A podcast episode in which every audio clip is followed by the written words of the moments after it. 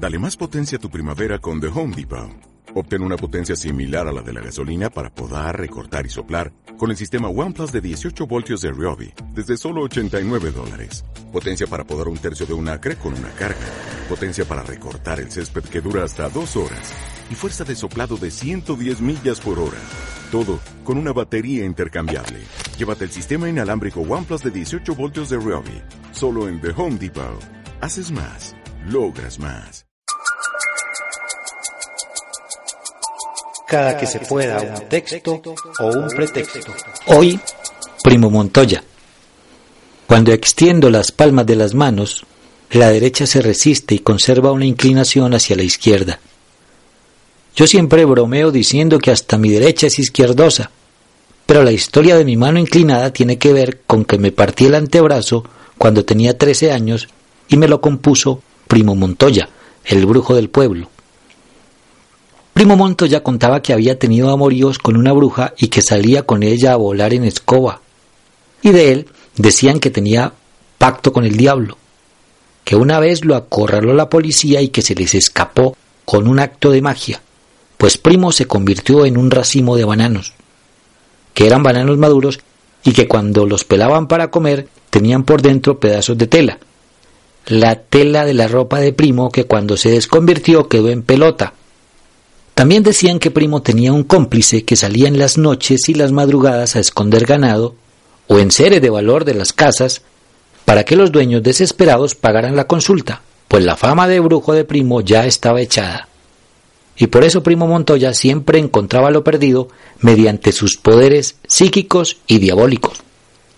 Acuchi, su cómplice, una vez lo convirtió en marrano y lo vendió.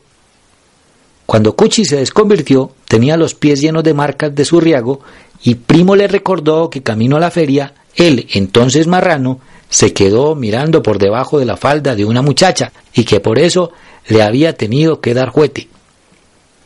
Otra vez Primo se consiguió una sotana y salió con su compinche a dar misas, casar parejas y bautizar niños en otro departamento. Primo era el cura y Cuchi el sacristán, pero también les cayó la policía y Primo, aprovechando que era un pueblo liberal, exhortó a la muchedumbre diciéndoles, Hijos míos, acaban de llegar los enemigos de la iglesia, y dejó al pueblo peleando con la ley mientras se escapaban. Esto y más se cuenta de Primo, que además curaba con secreto, y por eso cuando caí de la baranda y mi antebrazo derecho se partió, mi mamá hizo lo que hubiera hecho cualquier madre asustada, me llevó corriendo a la piecita en el sector La Playa donde atendía Primo Montoya. A ella la hizo quedar afuera y a mí me aplicó un tratamiento curativo muy particular. Extendió su mano izquierda, donde tenía una cajita de fósforos que se fue abriendo sola. Al ver mi asombro, sonrió y sacó del bolsillo una moneda grande de esas de cincuenta centavos y la hizo desaparecer. Después sacó de un cajón una paletica de madera que tenía un pececito dibujado, y lo hizo desaparecer también. Muchas cosas aparecían y desaparecían en sus manos y por último la moneda apareció en el músculo de su brazo derecho y empezó a moverse compulsivamente. Yo no salía del asombro y él me cogió la mano con mucho cuidado y me echó pomada en el antebrazo que parecía una S. Me hizo tres cruces en la piel con la pomada y las fue borrando, sobando y apretando ligeramente. Después me dijo que cerrara los ojos y que cuando viera una chispa le dijera. Cuando vi la chispa le avisé y él dijo listo. Me puso cartón y un par de tablas amarradas con una tira blanca. Después llamó a mi mamá y le formuló unas pastillas para el dolor. Salimos y mi mamá me preguntó, ¿le dolió? Y le dije, no, me hizo magia. Ella descansó sonriendo.